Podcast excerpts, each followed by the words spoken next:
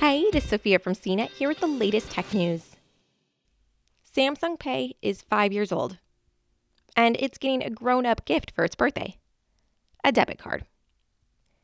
Samsung is aiming to introduce a debit card this summer that's backed by a cash management account.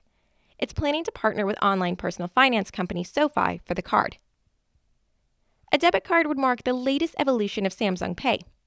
It joins Apple's credit card called Apple Card and a rumored debit card from Google. The companies have all been looking for ways to expand beyond letting people pay for items with their mobile devices. Offering a credit or debit card is a way to build customer loyalty at a time when competition for smartphone customers is fierce. It also comes at a time people are closely watching their budgets in light of the global novel coronavirus pandemic.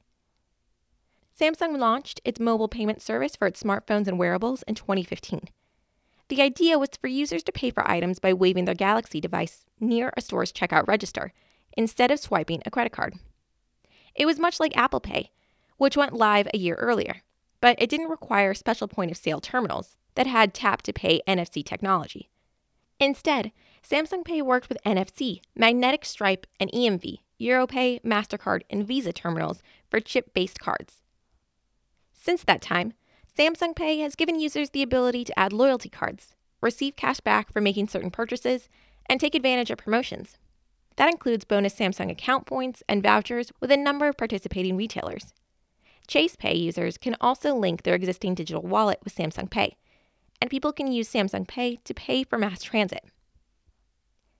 Meanwhile, Apple introduced its Apple Card last year and started letting people sign up for its physical credit card in August. It's designed for iPhone users, has no fees, offers daily cashback rewards, and works with Apple Pay. It also exists as a physical titanium credit card. It's part of Apple's efforts to expand beyond being the iPhone company and into making recurring money from services. Google is believed to be developing physical and digital debit cards, which would be tied to an app for payments, managing purchases, and checking balances. The goal is to make the card the foundation of the search giant's Google Pay mobile payment service. For more of the latest tech news, visit cnet.com.